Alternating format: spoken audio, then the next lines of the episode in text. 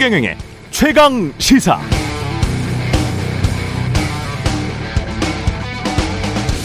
네, 지난 8일 정부는 비상경제 민생회의에서 물가를 낮추기 위해 필요한 조치들을 취했습니다. 수입 소고기, 돼지고기 관세 낮췄고요. 정부가 비축해놓은 감자, 마늘, 고등어 같은 농수산물도 방출하겠다고 밝혔었습니다. 22일에는 농림부가 물가 낮추겠다면서 마늘에 저율 관세를 부과했습니다. 의도는 좋았죠. 그러나 마침 햇마늘 수매 시기를 맞은 산지 농민들이 반발할 수밖에 없게 됐습니다. 정부가 비축 물량 풀고 수입 마늘이 싸게 들어오면 국산 마늘 경매 가격도 떨어질 것이다. 그럼 그동안 지은 농사가 다 허사가 되어버릴 수 있다는 허탈감, 분노 때문에 농민들이 시위를 하게 됐습니다. 이렇게 어렵습니다. 경제정책은 늘 항상 부작용이 따릅니다. 오죽하면 미국 트루먼 대통령이 이런 말을 했을까요? 제발 나에게 한편으론 이렇지만 다른 측면에선 저렇습니다 라고 말하지 않는 경제학자, 정말 단순하게 한쪽으로만 말하는 경제학자를 데려와 달라라고. 사실 이 반어적 표현에는 그런 경제학자는 없고 또 그런 경제정책도 존재할 수 없다는 뜻이 담겨 있습니다. 우리나라 대통령 후보들 모두 선거 때는 내가 집권하면 도랑도 치고 가재도 잡을 수 있는 것처럼, 경제 살리는 만병통치약을 본인만 가지고 있는 것처럼 다 그렇게 주장했습니다만, 경제도 정치도 그렇게 쉬우면 대통령 아무나 하죠. 깊이 고민해서 잘 설득하고 최대한 원만히 합의해 나가면서 차근차근 작은 일 하나라도 풀어나가는 정치, 그거 말고 정치에 다른 길이 있을까 싶네요.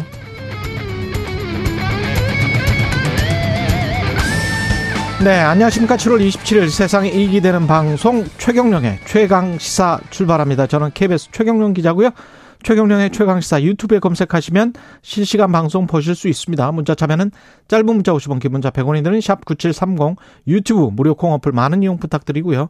오늘 최강시사, 행안부 경찰국 신설 관련해서 이채익 국민의힘 국회 행안위원장, 그리고 전해철 전 행안부 장관이었고 더불어민주당 의원이죠. 각각 만나보겠습니다.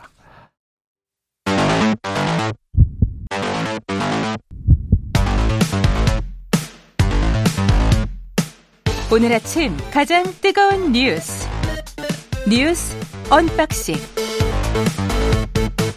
네, 뉴스 언박싱 시작합니다. 민동기 기자, 김민아 시사평론가 나와 있습니다. 안녕하십니까? 안녕하세요. 경찰국을 신설하기로 국무회의에서 통과가 됐습니다. 행안부에 경찰국을 신설하고요. 경찰 인력 13명을 증원하는 게 핵심입니다. 통상 40일 정도 입법 예고 기간을 거치는데 4일로 줄인 속도전으로 처리를 했고요. 다음 달 2일 공포 시행이 될 예정입니다. 경찰들의 반발은 굉장히 조직 전체를 확산을 하고 있는데 30일로 예정된 경찰 경감 경위급 회의가 경찰 전체 구성원을 대상으로 하는 14만 전체 경찰 회의로 일단 확대가 될 것으로 보이고요. 갈등이 더 격화될 것으로 일단 예상이 되고 있습니다. 근데 윤석열 대통령이 또 어제 강경한 메시지를 냈거든요. 정부가 추진하는 정책, 조직 개편안에 집단적으로 반발한다는 것이 중대한 국가의 기강문란이 될 수 있다라고 경고를 했습니다. 그러니까 경찰의 집단 반발을 대통령에 대한 지휘 불복으로 받아들이면서 강경 대응 메시지를 낸 것인데, 상당히 또 여기에 대해서 경찰들이 어떻게 반응을 할 것인가, 이게 이제 관심의 초점으로 좀 예상이 되고 있고요.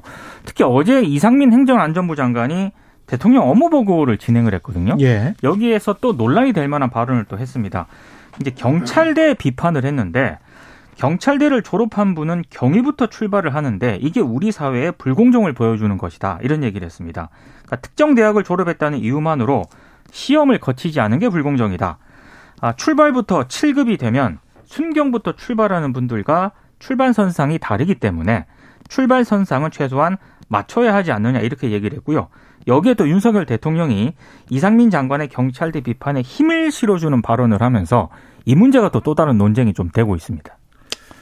여러모로 좀 혼란스러운데, 어쨌든 경찰국 신설하기로 국무회의 의결을 했기 때문에 2일부터 그럼 공포와 동시에 시행이 되는 거죠. 예. 그래서 이거는 일단은 이제 그렇게 진행이 되는 것이고, 뭐 지금 현재의 절차로 되돌릴 방법은 없는 것인데, 그런 상황에서 경찰이 이 지금 이제 원래는 이 간부급들의 어떤 회의 뭐 이런 거였는데 지금 14만 경찰이 다 참여할 수 있는 그런 이제 모임을 하겠다 이렇게 주장하고 있는 거 아니겠습니까? 물론 이게 그 공간이 뭐 이 허가가 나는지 그리고 실제로 이렇게 된 상황에서 경찰들이 얼마나 참여하는지 여러 가지 변수가 있겠지만 이거 자체에 대해서는 좀 우려도 있는 것 같아요. 그래서 애초에 이 경찰국 신설 문제에 대해서 반대해서 총경회의를 주도했던 유사명 총경의 경우에도 이 상황에서는 좀 이렇게 좀 모여서 이제 집단으로 목소리를 내는 것보다는 다른 방법을 찾는 게 좋다라고도 얘기를 하고 있어서 이런 논의가 경찰 내에서 어떻게 될지 주목이 되는데, 근데 문제는 이제 경찰 내에서도 이런 흐름이 있다고 하면 정부도 여기에 맞춰서 이 경찰의 반발을 좀 시킬 수 있는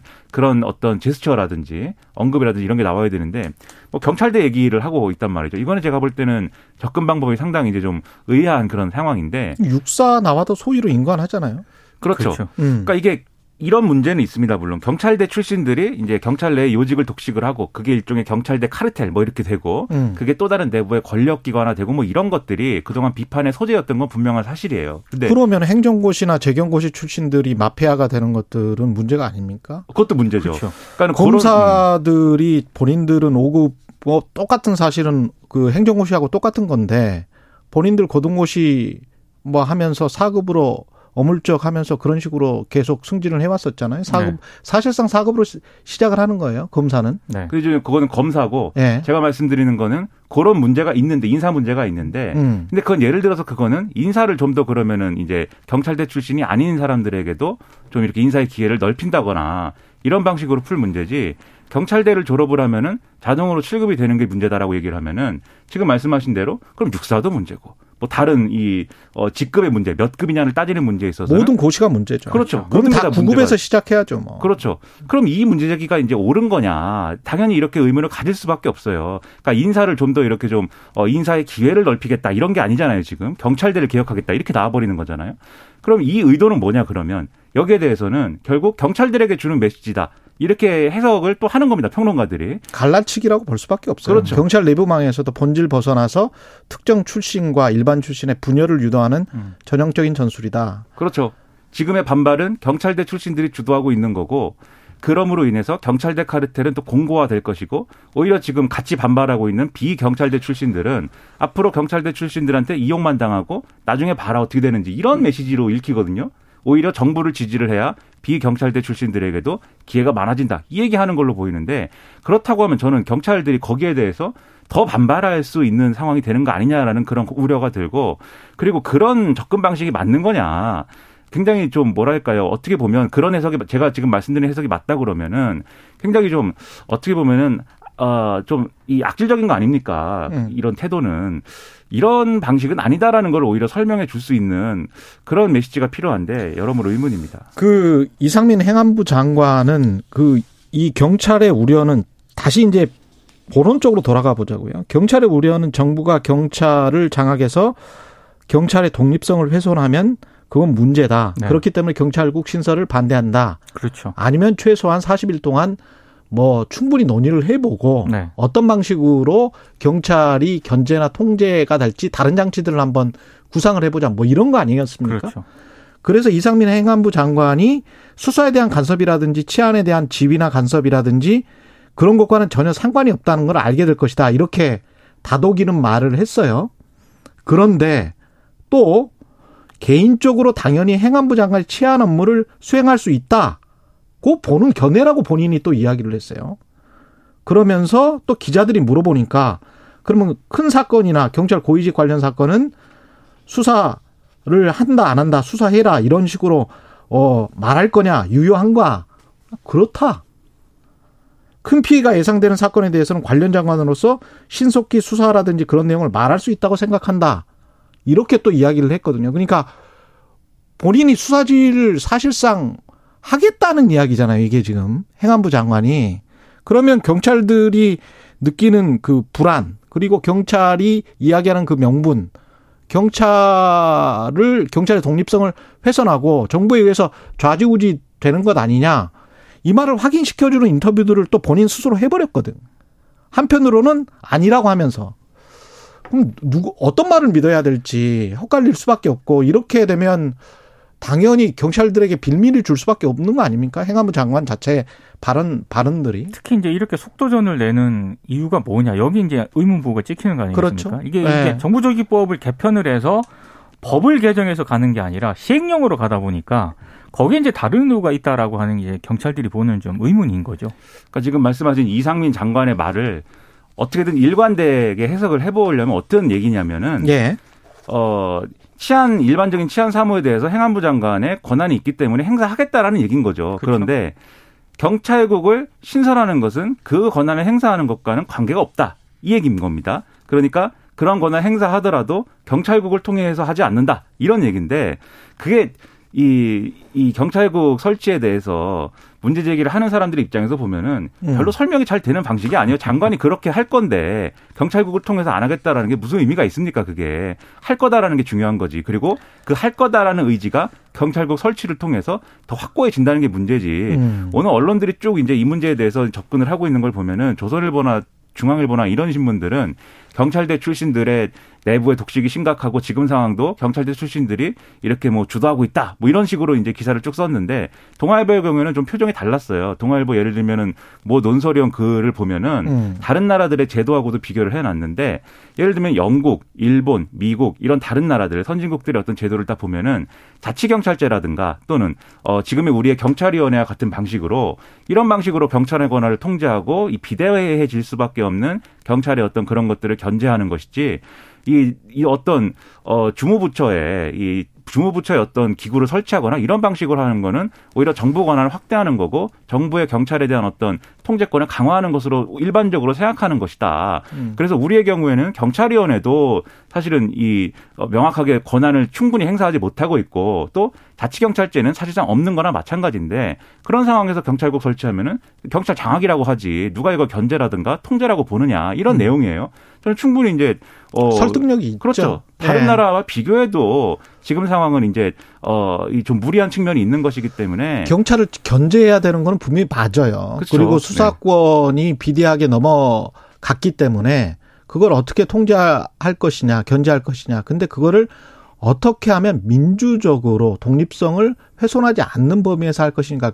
거기에 지금 논의를 집중해야 될 것 같은데 이게 상명하복만 있고 하위 상달은 전혀 없는 공무원 조직이라면 이건 민주적인 조직이라고 보기가 힘들거든요. 근데 윤석열 정부가 지금 하는 거는 제복 입었으니까 무조건 상명하복이야.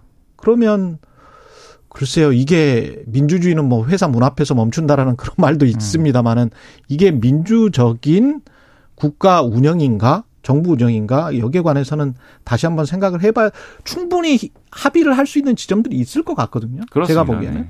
네. 예. 관련된 것들 법적인 문제들까지는 이따 의원들에게 좀 여쭤보도록 하고 윤석열, 권성동 그 대통령과 당의 원내대표 사이에서 문자가 왔다 갔다 했는데 그걸 그 카메라가 포착을 했습니다. 카메라가 포착을 한 건지 포착을 당하도록 한 건지는 뭐 여러 해석이 나오긴 합니다만 예. 어제 경제 분야 대정부 질문이었는데 이 경제 분야 대정부 질문은 사라지고 이 문자만 남은 것 같습니다. 그러니까 윤석열 대통령이 이준석 국민의힘 대표를 향해 내부 총진이라 하던 당대표라고 표현한 문자 메시지가 공개가 됐습니다. 권성동 국민의힘 대표금 원내대표의 휴대전화 화면을 이 국회 사진기자단이 촬영을 했거든요. 근데 여기 보면은 대통령 윤석열로 표시된 발신자가 우리 당도 잘하네요. 계속 이렇게 해야 내부 총질이나 하던 당대표가 바뀌니 달라졌습니다. 이런 메시지를 보낸 것으로 나와 있습니다. 여기에 대해서 이제 이 권성동 원내대표가 대통령님의 뜻을 잘 받들어 당정이 하나 되는 모습을 보이겠습니다라고 답을 하는 그런 문자가 있고요. 여기에 강기훈과 함이라는 문자를 적어 넣는 중에 사진이 찍혔거든요. 그래서 이제 이 강기훈이라는 사람이 누구냐. 이걸 두고 언론들이 해석을 하고 있는데 일단 대통령실에 강기훈이라는 행정관이 근무하고는 있습니다. 그런데 이 강기훈이라는 사람이 지금 자유의 새벽당 초대 공동대표가 또 강기훈 대표가 있거든요. 자유의 새벽당. 자유의 새벽당이고 뭐 새로운 우파 정당을 뭐 모색한다라는 취지로 설립을 했다라고 하고요. 예. 다만 윤석열 캠프의 핵심이었던 그 권성동 원내대표와 지난 대선 기간 동안 좀 가깝게 지낸 것으로 알려져 있고요. 여러 강기훈 대표와 자유의 새벽당. 그렇습니다. 여러 청년 정책과 관련된 조언을 했다라고 합니다. 이제 언론들이 이렇게 그 강기훈이 이 강기훈 아니냐 이렇게 해석을 하면서도 동일 인물인지는 아직 확정을 하진 않고 있는 그런 상황입니다. 그러니까 이 문자 내용 때문에 여러모로 이제 좀 말들이 많아요. 그러니까 윤석열 대통령이 이준석 대표에 대해서 평소에 어떻게 생각했는지를 나타내는 그런 말이기 때문에 그런 걸로 받아들여지기 때문에 내부 총질이나 하는 당대표. 그렇죠. 그 말이 많죠. 근데 일단 권성동 원내대표하고 당은 뭐 그렇게 해명을 했죠. 이게 윤석열 대통령이 내가 이준석 대표를 내부 총질이나 하는 당대표라고 생각한다. 이게 아니고 내부 총질이나 하는 당대표, 따옴표가 생략됐다는 거죠. 그런 말이 있는데 그 하여튼 바뀌니까는 당이 달라졌네요 라고 얘기했다는 건데 저는 뭐 본심이 뭔지는 윤석열 대통령의 말을 들어봐야 될 것 같지만 저는 이준석 대표하고 뭐 불편한 관계다 이런 건 모르는 사람은 없지 않습니까? 예. 그래서 뭐 이준석 대표를 믿고 정치권에 들어온 이런 청년 정치인 등등은 상당한 실망감을 표출하고 있지만 저는 이 부분이 좀 충격적이라기보다는 다른 부분들에서 상당한 좀 의문이 지금 생겨요. 뭐냐면 윤석열 대통령의 이 메시지의 핵심은 지금 권성동 대표 체제 잘하고 있다는 거거든요. 그렇죠. 근데 그러면 그동안 권성동 직무대행 체제가 했던 일, 냈던 메시지, 그리고 추진해왔던 것들을 돌이켜보면은 어떤 것들을 잘했다고 하는 거냐에는 상당한 좀 의문이 있습니다. 지금까지 권성동 직무대행 체제가 이제 내왔던 어떤 메시지라는 것은 지금, 이 경찰국 신설에 대해서, 경찰들이 특정한 어떤 경찰대 출신들이 주도하는 어떤 그런 상황이다라고 주장한 거, 그리고 경찰위원회는 민변이 장악을 해가지고, 특히 그 중에는 뭐 사상적으로 좀 불순한 사람도 있어서 경찰위원회 체제는 좀 안 된다라고 지금 주장한 거. 그다음에 공영방송에 대해서 언론노조와 장악한 방송이다 뭐 이렇게 주장한 것들 뭐 이런 것들인데 이런 방식으로 국정운영하는 것은 너무 갈등 유발적이 아니냐라는 지적들이 있었거든요. 근데 그게 아니라 이런 건 잘하고 있다라고 얘기한 거니까 이것도 대통령의 정말 본심인가 이런 데 있어서는 상당한 우려가 생기고 그리고 지금 강기훈 씨에 대해서 말씀하셨는데 이분이 지금 쭉 말씀하셨지만 언론이 평가하기로는 그 말씀하신 그 당이 자유의 새벽당이라는 이 조직이 대한 우파를 뭐 지향하는 당이다 이렇게 언론들은 평가를 하고 있어요. 실제 그런 건지 모르겠는데. 근데 이제 대한 우파라고 하면은 지금 국민의힘에 있는 정치인들을 뭐 대한 우파라고 부르지는 않잖아요. 예. 본질적으로 그게 뭐냐는 별개로 하고 대한 우파라는 거는 우파보다도 뭔가 더 이제 극단적인 어떤 포지션을 취하고 있는 어떤 사람들을 부르는 말이지 않습니까? 어떤 방식으로든. 예를 들면 미국에서는 트럼프 행정부 때 트럼프 리더십을 대한 우파라고 한 거잖아요. 공화당과도 달라서. 근데 그런 분이 혹시 대통령실에 있고 이 심지어 권성동 대통령실에 있는 게 아니고 예, 그 행정관은 아니죠. 그러니까 그 행정관은 아니고 그러니까 대통령실에 강기훈이라는 행정관이 근무하고 있는데 그 사람은 아니에요. 아직까지 이게 확인이 된 건 아닙니다. 예. 근데 어떤 언론은 또 그 사람이다라고 쓰기도 해가지고 아 그래요? 어떤 언론은 그렇게 썼습니다. 근데 이제 언론의 보도가 좀 그런 부분이 말씀하신 대로 추정된다도 있기 때문에 확인을 해봐야 되겠지만 만약에 그렇다고 하면은 심각한데 그러면 이준석 대표하고는 거리를 두는 윤석열 대통령이 권성동 직무대행과 이 강기훈이라는 사람하고 이 권성동 원내대표가 쓰려고 했던 말은 강기훈과 함께 들어가겠습니다 같거든요. 그렇죠. 제가 추정할 때는 찾아뵙겠다라는 말 같거든요. 대통령 지금 거리에 있는 인물들은 그럼 어떤 사람들인 거냐에 대해서 좀 의문이 남는 거고 그런 걸 종합을 해보면 그 강기훈이 아닐 가능성이 분명히 있기 때문에 그렇습니다. 예, 그러니까 강기훈 행정관인지 아니면은 이름도 흔한 이름이에요. 예. 자유의 새벽당 강기훈인지. 근데 자유의 새벽당을 제가 새벽에 홈페이지를 새벽에 자유의 새벽당을 가서 찾아봤어요. 근데 아주 심각한 내용 중에 하나가 대한민국 임시정부의 법통을 잇게 되는 게 우리나라 헌법 전문에 나와 있잖아요. 네. 그걸 부정하고 있더라고요. 그러니까 48년 한반도 최초의 자유민주 국가는 대한민국이고 우리는 임시정부가 그때는 독립운동가들의 건국우지의 총화지 국가의 출발이 아니다 이렇게 하면서 헌법의 내용을 사실상 부정하고 있는 거예요. 강령 자체가. 그게 이른바 뉴라이트라고 하는 분들의 주장인데 그게 이제 당의 강령으로 돼 있다라고 이게 사실 역사적으로 보면 박정희 전 대통령이 이 임시정부의 법통을 빼버리고 3.1운동과 유신 때 유신헌법 만들 때 3.1운동과 5.16 혁명정치를 거의 다 넣어버렸거든요. 네. 그러면서 전두환 때 또 3.1운동만 남고 그러면서 이제 군부 쿠데타 정권들이 이런 식으로 가져갔던 거예요. 그리고 이제 민주화 이후에 그 대한민국 임시정부의 법통이 초기에 만들어졌던 그 법통이 그대로 이어진 거거든요. 그래서 임시정부의 법통을 이거를 인정을 지금 헌법 전문에 나와 있는 거를 인정을 안 하는 식의 이런 강령이 있는 거를 보고 깜짝 놀랐고, 그 강기훈이 이 강기훈이 아니기를 정말 바랍니다. 이런 뭐 이런 생각 충분히 가질 수는 있는데, 그게 그 집권 여당의 원내대표도 같은 생각이 아니기를 바라고요. 그러니까 대통령실이 정확하게 해명을 하는 게 필요하고요. 만약에 동일 인물이라면 이게 이제 또 연상이 되는 거 아니겠습니까? 그렇죠. 극우 유튜버 친누나 그렇죠. 사표 냈고 그렇죠. 여러 가지 사적 채용 논란 또 불거졌었던 그런 것들과 이제 오버랩이 되면서 지금 대통령실이 지금 제대로 된 뭐 이런 상황인 거냐는 의문을 가지게 되는 거죠.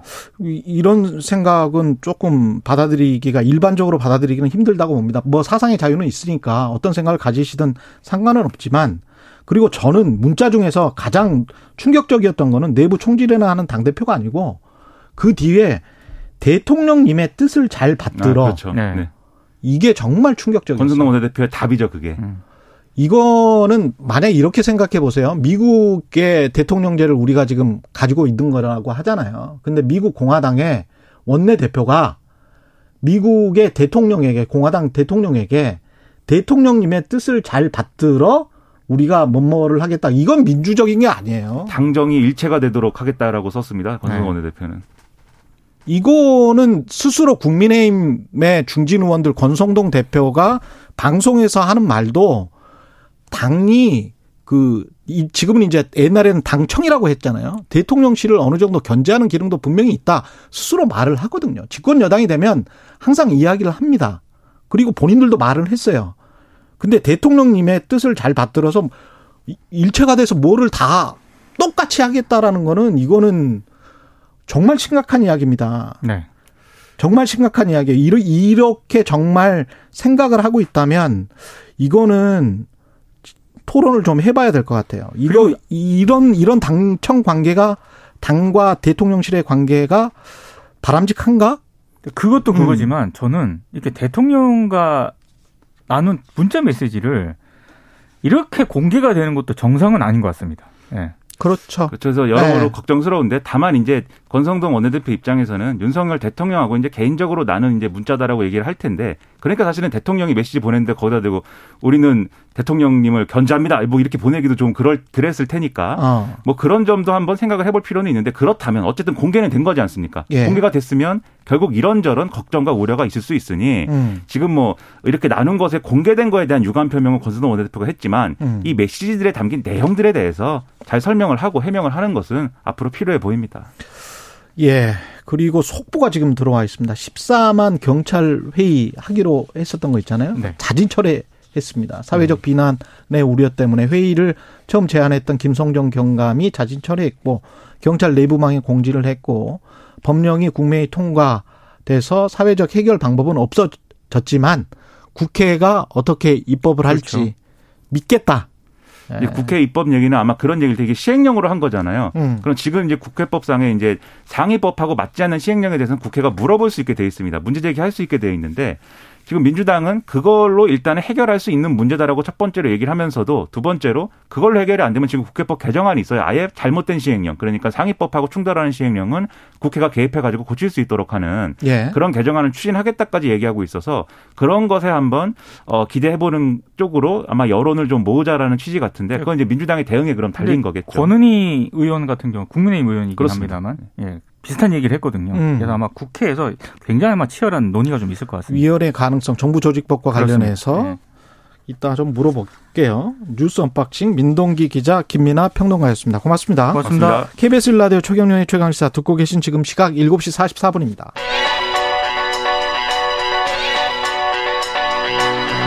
최강시사 박대기의 눈.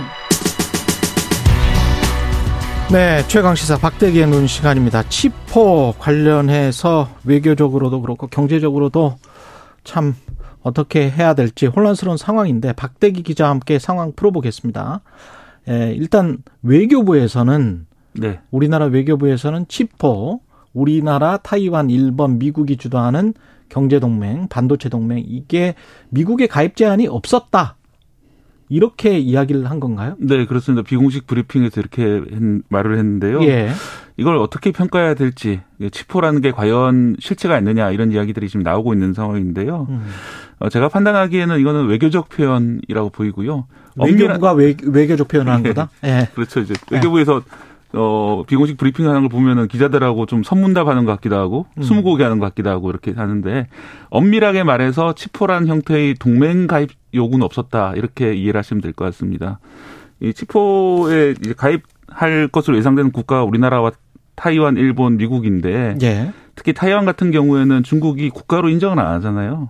그렇죠. 중국이 국가로 인정 안 하고 자기네 지방이라고 생각하는데. 자기네 땅이라고 생각하죠. 예, 다른 예. 나라와 동맹을 맺는다는 건 중국 입장에서는 상당히 좀 예민한 문제거든요. 그렇게 되겠습니다. 네, 예. 미국도 사실은 중국이 그런 입장을 어느 정도는 받아들이고 있어요.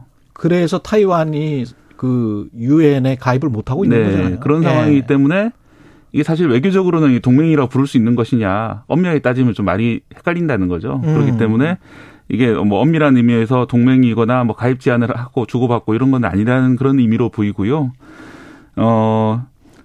그 외교부 말을 믿는다면 뭔가 반도체 관련해서 내 나라 정도가 모여가지고 얘기는 하고 있는데 예. 이게 동맹이나 아니면 무슨 의무가 발생하는 것인지 또 내용적으로 중국을 배제한다든지 뭐 그런 내용이 들어가는 건지 아직은 확정할 수 없다.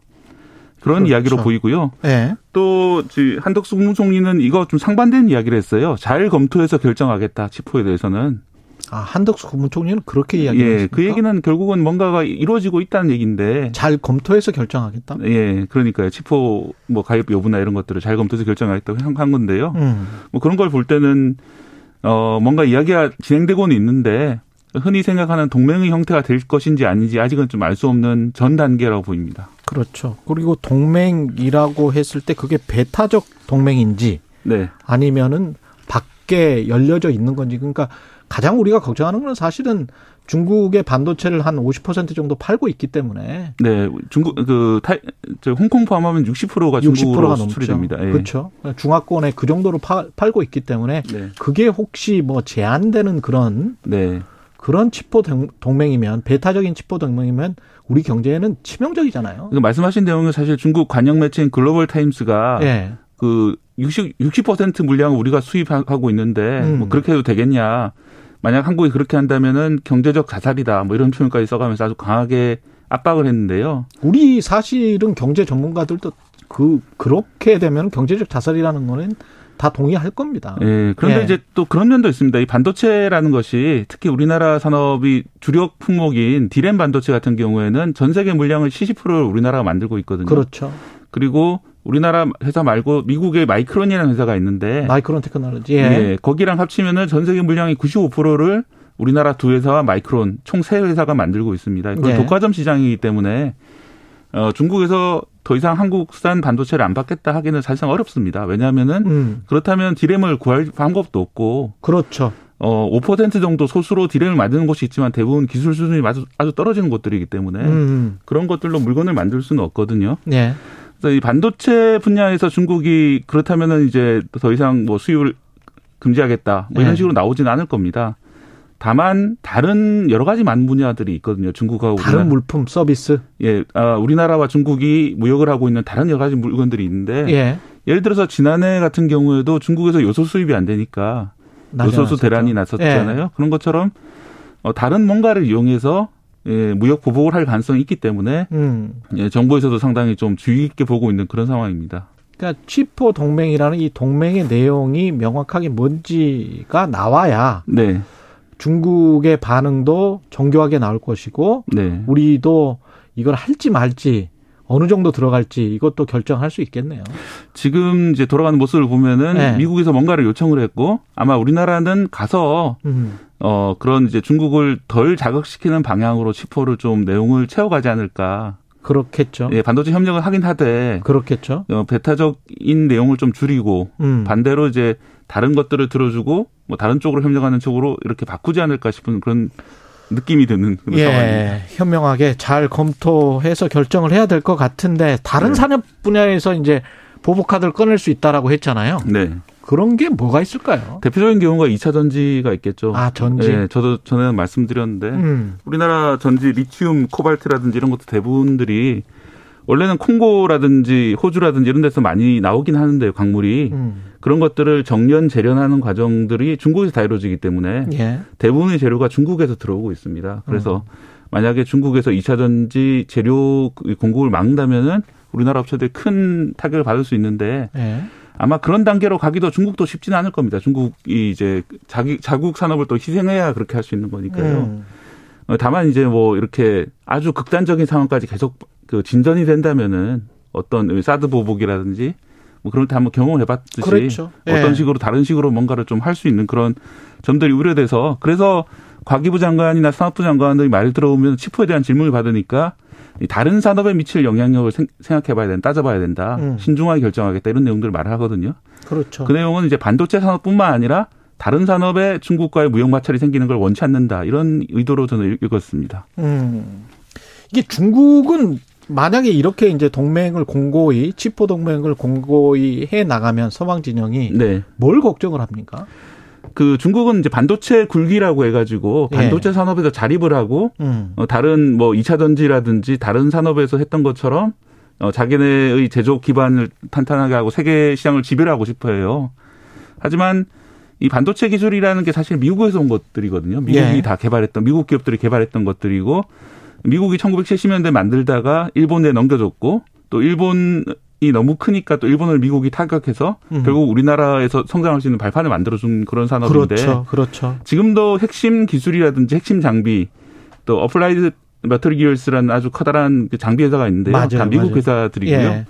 네, 그런 상황이기 때문에 중국이 반도체 산업을 키우기 위해서는 미국 기술과 장비가 필요한 상황인데 바로 그 점을 이용해가지고 미국에서는 중국으로 장비를 더 이상 안 보내고 기술을 안 보냄으로써 중국이 생각하고 있는 반도체 뭐 도약 이런 것들을 막으려고 하는 미국의 의도가 있습니다. 그게 반도체를 만들 수 있는 최신 설비 자체를 앞으로는 이제 팔지 않겠다 중국에는. 네, 지금은 이제 EUV 노광 장비라고 첨단 공장에 들어가는 장비는 이미 반입이 금지돼 있는데 중국 쪽으로. 아 이미 반입이 금지됐군요. 예, 그 외에 일반 장비들도 반입을 금지하려고 하는 것이 아니냐 그런 내용들이. 치프에 들어가는 것이 아니냐 이런 우려들이 중국 쪽에서 나오고 있습니다. 어떻게 보면 고래싸움의 새우등이 안 터지면서 최대한 우리는 이익을 가져갈 수도 양쪽으로부터 다 가져갈 수도 있을 것 같은데 그게 제일 좋은 시나리오긴 한데 예, 어떻게 보세요? 이게 사실은 어떻게 타결하느냐 치프에 만약 들어가게 된다면은 예. 그 내용을 어떻게 가져가느냐에 따라서 꼭 나쁘지만은 않을 수도 있습니다. 그러니까. 예를 들어서 삼성전자의 통신 장비 사업부가 있는데요. 맞아요. 예. 상당히 그 중국 업체들 화웨이의 저가 공세에 밀려가지고 몇 년 동안 상당히 힘들었습니다. 예. 그런데 갑자기 미국에서 화웨이를 규제한다고 하니까 사실 제가 들은 얘기는 삼성전자의 일부 직원은 만세를 불렀다고 그래요. 예. 아, 우리가 살아날 수 있겠구나. 예. 그래서 그 뒤로도 상당히 실적이 좋아졌거든요. 그렇죠. 예, 그런 것처럼 이 반도체 산업이라는 게 중국이 맹추격을 할 수 있는 상황이었는데 최근 몇 년 동안 미국의 규제 때문에 상대적으로 중국 업체들이 크지 못해서 우리 업체들이 반사이익을 본 면이 있거든요. 예. 예, 그런데 이제 그런 반사이익에 대한 비용 청구서가 이번에 치포라는 형태로 날아온 것 같습니다. 마지막으로 삼성전자가 세계 최초로 3나노 공정 파운드리 네. 이 반도체 출하했다고 하는데 의미가 있습니까? 예, TSMC에 예. 대해서 좀 기술적으로 뒤지고 있다는 평가를 많이 받았었는데 그랬죠? 처음으로 앞질렀다는 점은 의미가 있지만 우리나라 삼성전자 파운드리가 그동안 불량률이 너무 높아가지고 많은 주요 고객들을 잃고 있었거든요. 아, 그랬습니까? 예, 그래서 네. 좀 어려운 상황입니다. 그래서 앞으로 좀 시장을 개척해야 되는 상황이고 마냥 긍정적이지만은 않은 그런 상황입니다. 아, 이제 시작이다? 네. 네. 지금까지 박대기의 눈 KBS 박대기 기자였습니다. 고맙습니다. 고맙습니다.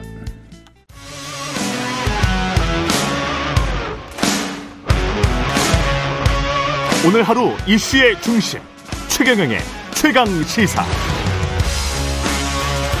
네, 행정안전부 내 경찰국 신설과 류삼명 총경에 대한 대기 발령에서 촉발된 후폭풍이 일파만파 커지고 있는데요. 먼저 국회 행안위원장 맡고 있는 국민의힘 이채익 의원 전화로 연결돼 있습니다. 안녕하세요, 위원장님. 안녕하십니까, 이채익 행안위원장입니다. 예. 의원님, 지금 그래도 다행히도 14만 전체 경찰 회의를 하기로 했다가 취소를 했습니다. 예. 예. 뭐 어떻게 일단 다행이라고 보시는 거죠? 아, 정말 다행이죠. 예. 지금부터 우리가 대화로 우리가 이 문제를 해결해야 한다고 생각합니다. 그렇습니다. 예, 집단 반발을 그러나 여전히 이제 경찰 내부망을 보면 하고 있는 상황이고, 그리고 취소를 했습니다만은 국회에서 잘 해주기를 바란다. 이렇게 이제 어떻게 보면 국회의원들에게 책임을 넘긴 겁니다. 사실 이거 이 국회라고 하는 논의의 장에 예. 우리 모두가 치열한 토론을 통해서 여러 가지 오해나 또 이견이 해소돼야 되는데 예. 정말 불행하게도 국회가 2달 가까이 개정 휴업이 되고 국회가 개원되지 않아서 또 우리 중무행안위원회가 이 역할을 제대로 하지 못한 데 대해서 국민 여러분께 정말 송구하다는 말씀을 먼저 드립니다. 어떻게 다뤄져야 된다고 보세요? 국회에서는 이 문제가? 저는 뭐 이 문제는 이제 당장 8월 4일날 윤희근 경찰청장 그 후보자 인사청문회가 있습니다. 아 예. 그래서 그 경찰청장이 공식적으로 임명을 받고 그분과 함께 이 대화를 좀 하는 것이 제일 낫지. 지금 이제 경찰청 차장이 이번에 청장 지명을 받아 있기 때문에 예. 어떻게 보면은 지금 좀 공백 상태이기 때문에 하루라도 빨리 인사청문회를 마치고 바로 경찰청장이 14만 경찰과 대화도 하고 또 국회에 나와서도 또 여러 가지 예산에 현안 질의도 하고 해서 걱정하는 부분이 최소화될 수 있도록 그래 하여튼 뭐 논의의 장을 최대한 빨리 만들겠다 하는 말씀을 드립니다. 경찰들이 걱정하는 어떤 독립성 침해의 우려, 이거는 타당하다고 보세요? 저는 뭐 이 부분에 대해서 첫째 너무 논점이 좀 정폭되어 있다. 저는 그렇게 생각합니다. 경찰의 중립성과 독립성, 공정성은 절대 훼손될 수도 없고, 또 그 정권이 이제 언론과 또 특히 지금 여소 야대 정국에 어떻게 지금 정권이 이 경찰을 뭐 한마디로 말해서 정권 입맛에 맞게 그렇게 통제한다든가 또 인사를 통해서 경찰 조직을 무력화한다든가 그런 것은 상상할 수가 없다고 생각합니다. 너무나도 저는 이 갈등의 정폭 이 부분이 논점이 너무 정쟁화되어 있고 예. 토론이 좀 부족하고 좀 우리가 평소에 좀 대화가 좀 부족했다는 그런 생각을 많이 갖습니다. 그래서 하여튼 이거는 뭐 토론하고 대화를 하다 보면은 서로의 그 불신이 좀 제거가 되지 않을까 저는 그렇게 생각합니다. 근데 그런 불신들이 촉발이 된 게 이상민 행안부 장관의 언행들도 보면 갑자기 또 경찰대 출신 이야기를 했단 말이죠. 근데 사실 이 경찰대 그 문제는 예. 어제 오늘의 문제 아니고 2019년도 그 문재인 정부 때 네. 벌써 경찰대학 개혁 문제가 국회에 보고가 되었습니다. 그리고 그 당시에도 이 고위직 독점 문제라든지 폐쇄성 또 순혈주의 논란이 있었고요. 네. 그때 민주당 의원이 그 이종걸 의원 등 여러 의원들이 여기 보면은 이종걸 의원 등 김선미 의원 등 이런 분들이 경찰대학 설치법 이거를 법률로 제안하기도 했습니다. 그래서 이 경찰대 이 문제가 뭐 어제 오늘의 문제가 있고 민주당 정부 때부터 이 문제가 꾸준히 제기됐던 문제고 그게 지금 뭐 이번 이 문제와 겹쳐서 문제가 되다 보니까 좀 중복된 부분이 있다 저는 그렇게 생각합니다. 그런 부분들은 이해가 갑니다만은 순경과 7급 공무원 경찰대학 뭐 졸업하자마자 이건 육사랄지 다른 대학이랑 비교를 했을 때는 타당하지 않은 지적처럼 느껴지던데 어떻게 생각하세요? 순혈주의를 제외한다고 하더라도 예. 예. 그 순경 경찰대를 나온 사람이 경위로 네. 시작해서 7급으로 시작하는 것 자체가 불공정이다. 이런 이야기를 했잖아요. 행안부 장관이. 예. 예. 거기에는 동의하십니까? 지금 사실 그 경찰 내부에서는 그런 불만이 많죠. 지금 현재 제가 20대 국회에서도 이런 여러 가지 민을 많이 받았습니다. 예. 그때 제일 많이 받았던 민원 중에 하나가 경찰의 카르텔 문제입니다. 제가 경찰청으로부터 그 당시에 받은 자료에 하면은 3%의 경찰대 출신 경찰이 경찰청 본청에 고위직이 한 40% 가까이 근무하고 있다. 이런 자료를 제가 받았거든요. 예. 그래서 경찰청은 주요 기획수사를 기획하며 경찰 내 핵심 승진 코스로 꼽히는데 이로 인해 일선 경찰들은 어떻게 보면 순경부터 차곡차곡 올라가서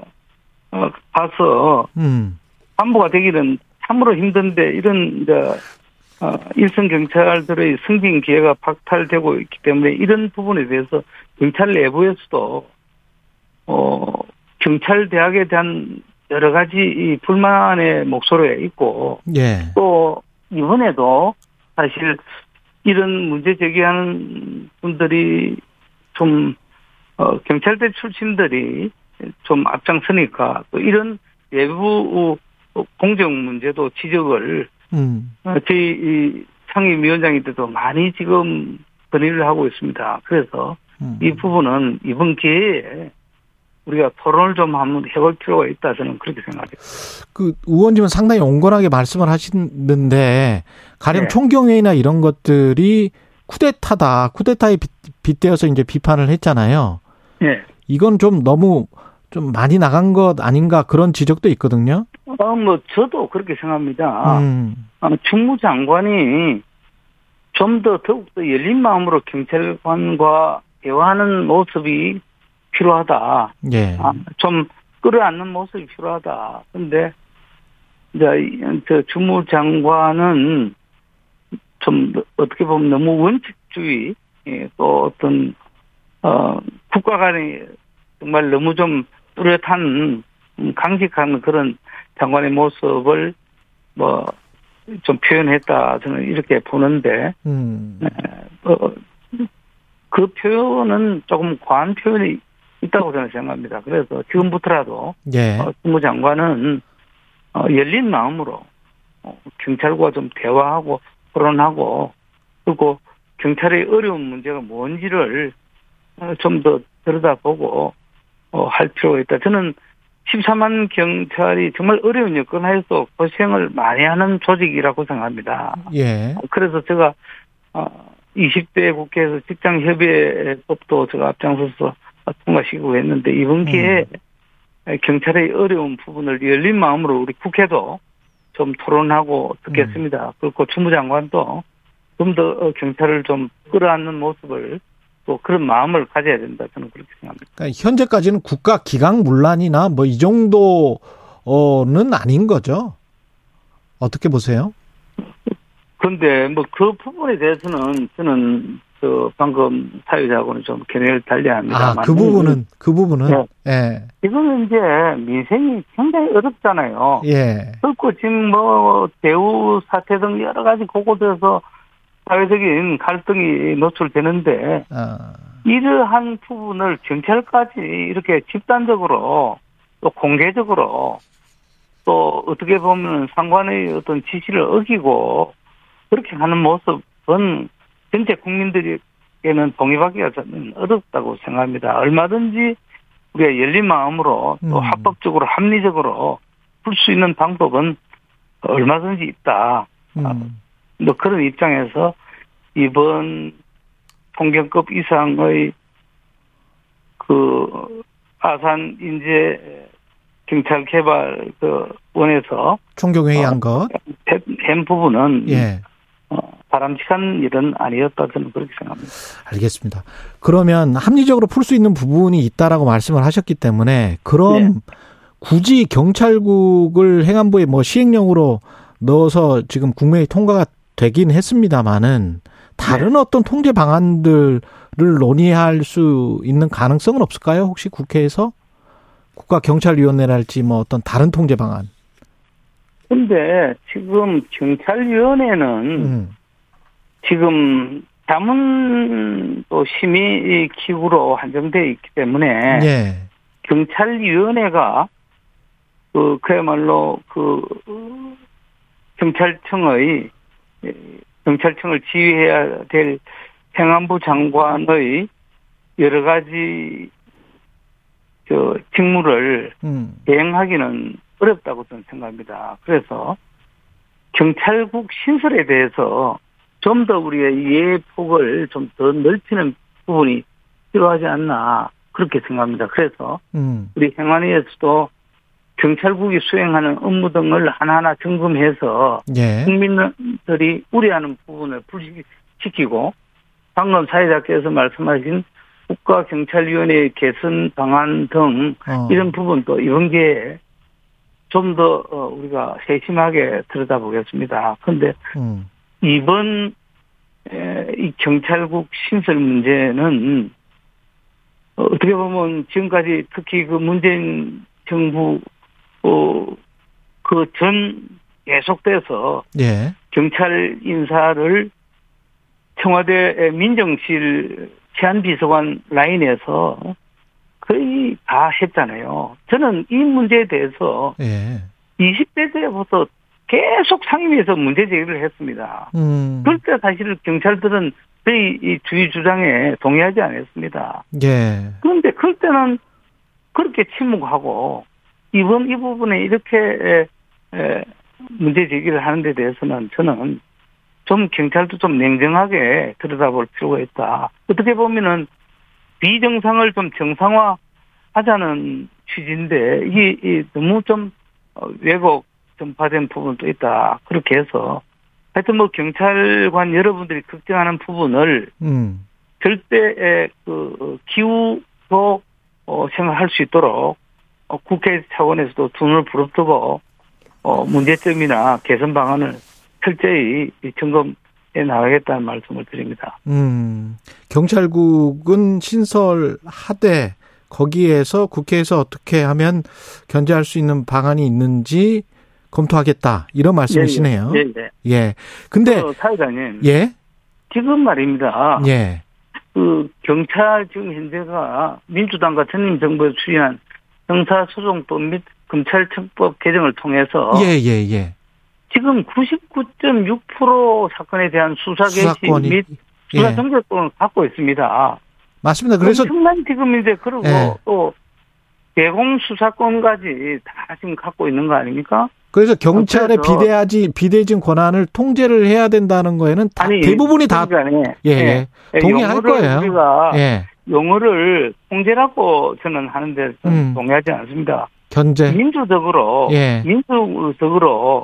협력하고 서로 점검하고 또 견제할 수 있는 이런 시스템은 필요하다.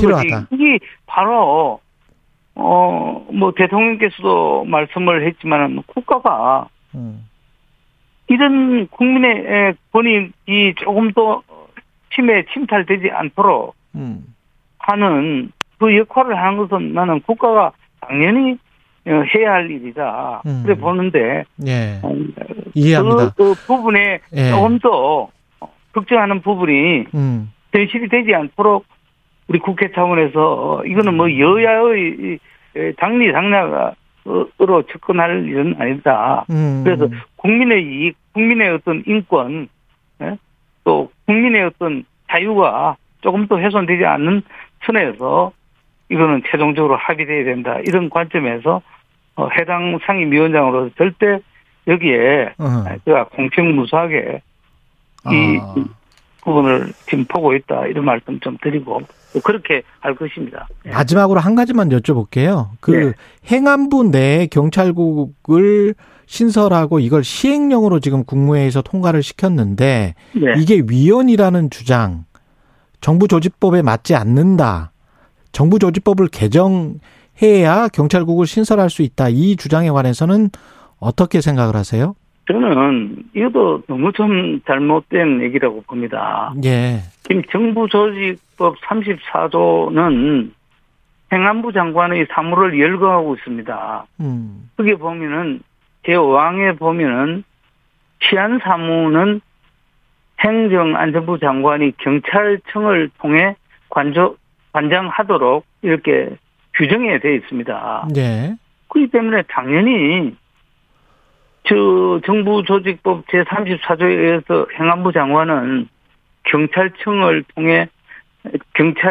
통해 관장해야 되고, 네. 또 관장하기 위해서는 당연한 조직이 있어야죠. 그러니까 지금까지 이런 조직이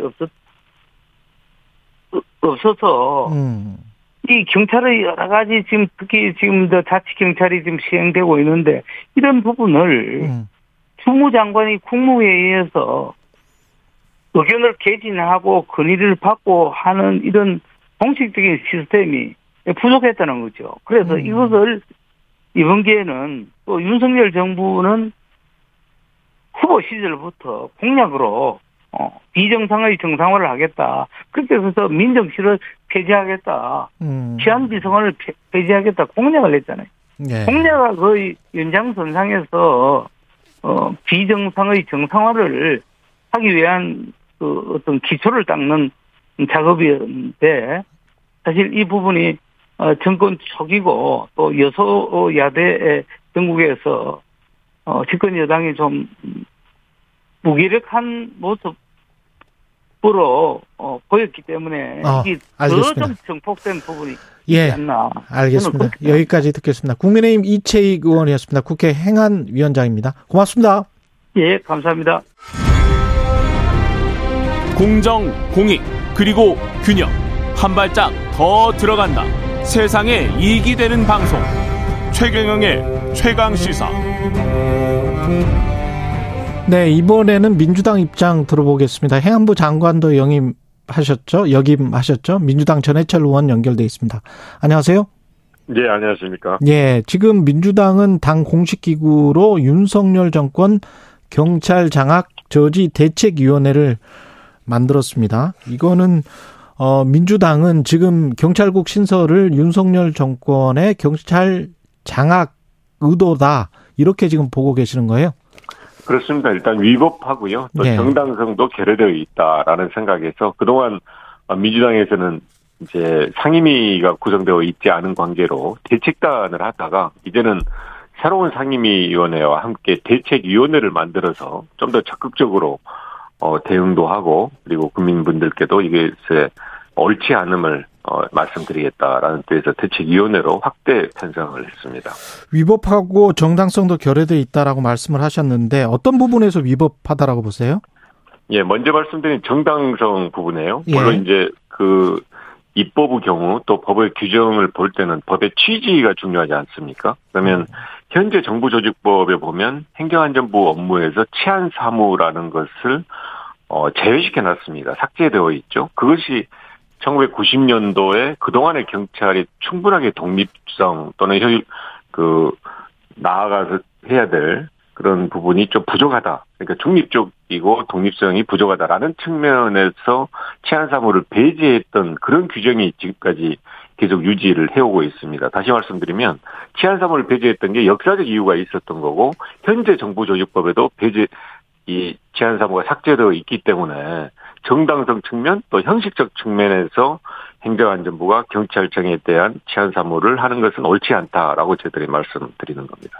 그런데 시행령을 지금 국회에서 통과시켰기 때문에 국회에서 할 수 있는 게 있나요? 그렇게 되면? 일단 이제 제가 말씀드린 게 목적의 정당성이나 또 형식에서 맞지 않고 이번 절차에서도 사실 이 정도 중요한 사안이고 여러 우려가 있으면 충분한 논의 또 수기 과정을 거쳐야 되는데 오히려 입법 예고 기간을 40일에서 4일로 단축해서 했고요. 네. 더 문제점은 이와 같이 경찰과 관련된 업무는 현행 법에 의해서 경찰위원회가 심의 의결하게 되어 있습니다. 네.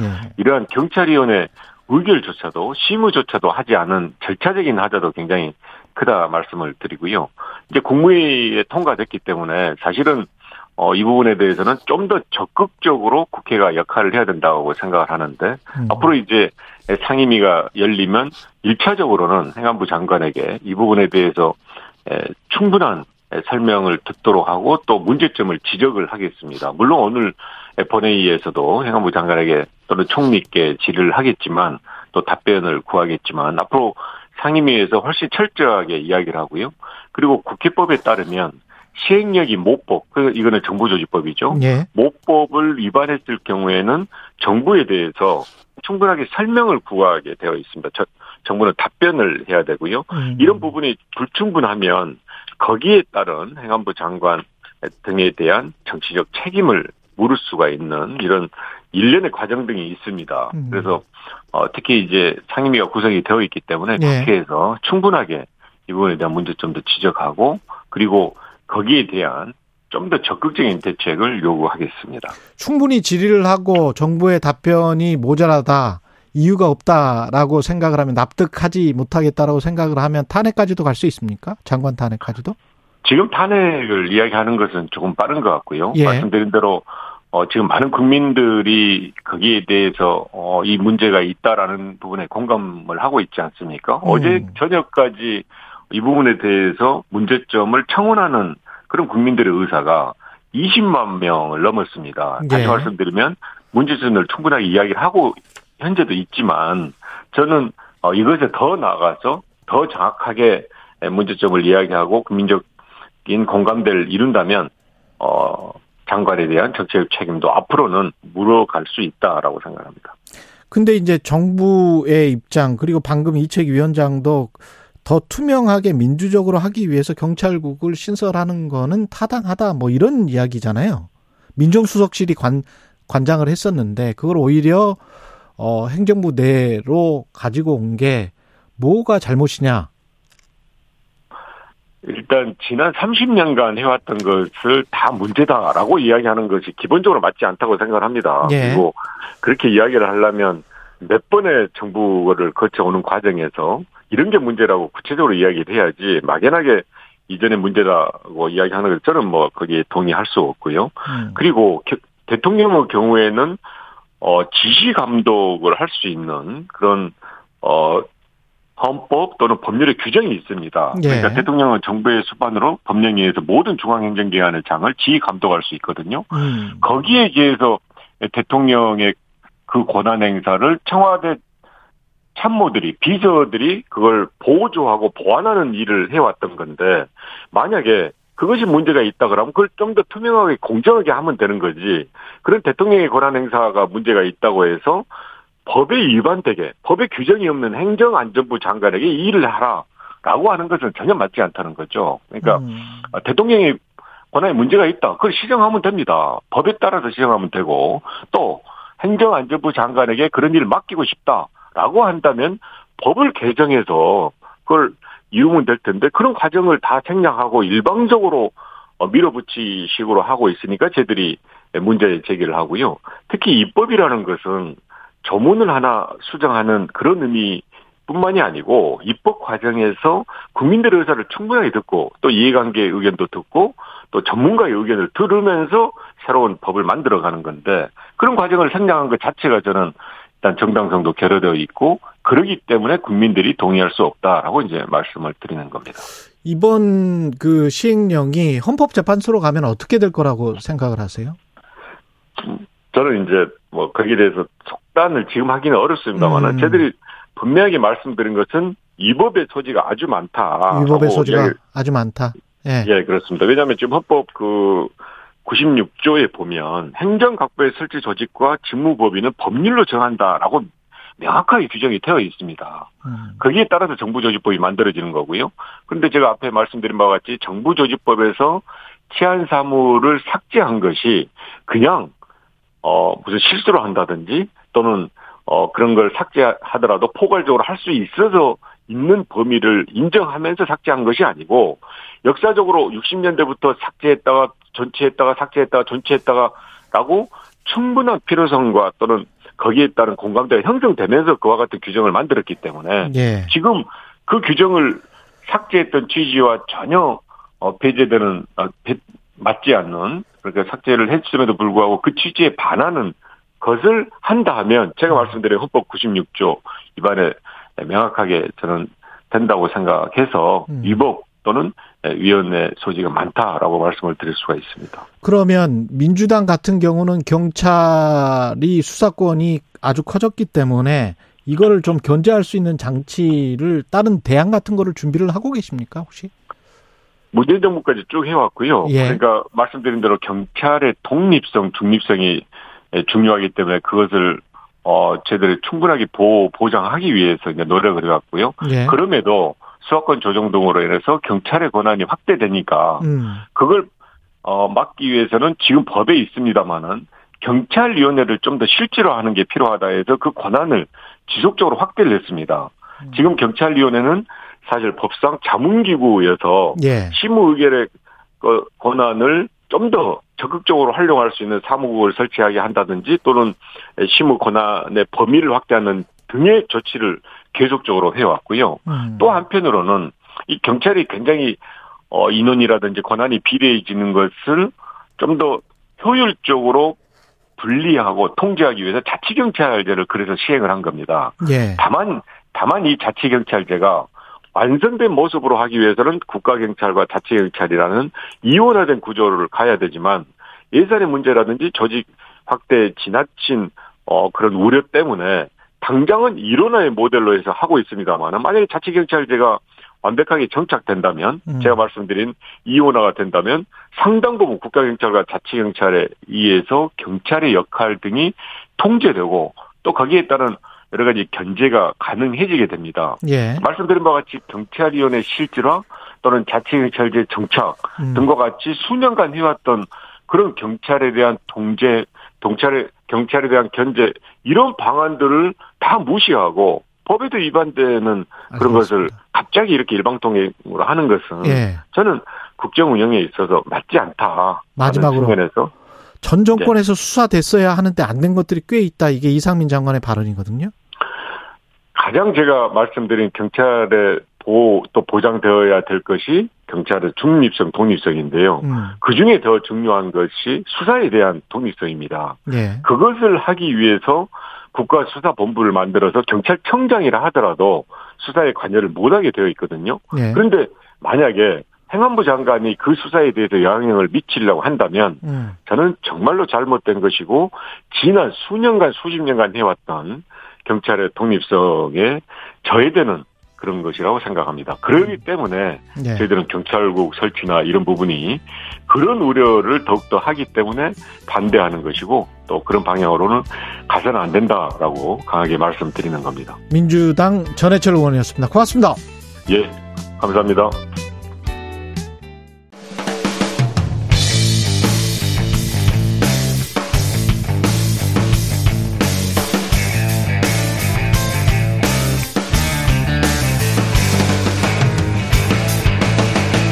최경영의 최강 시사.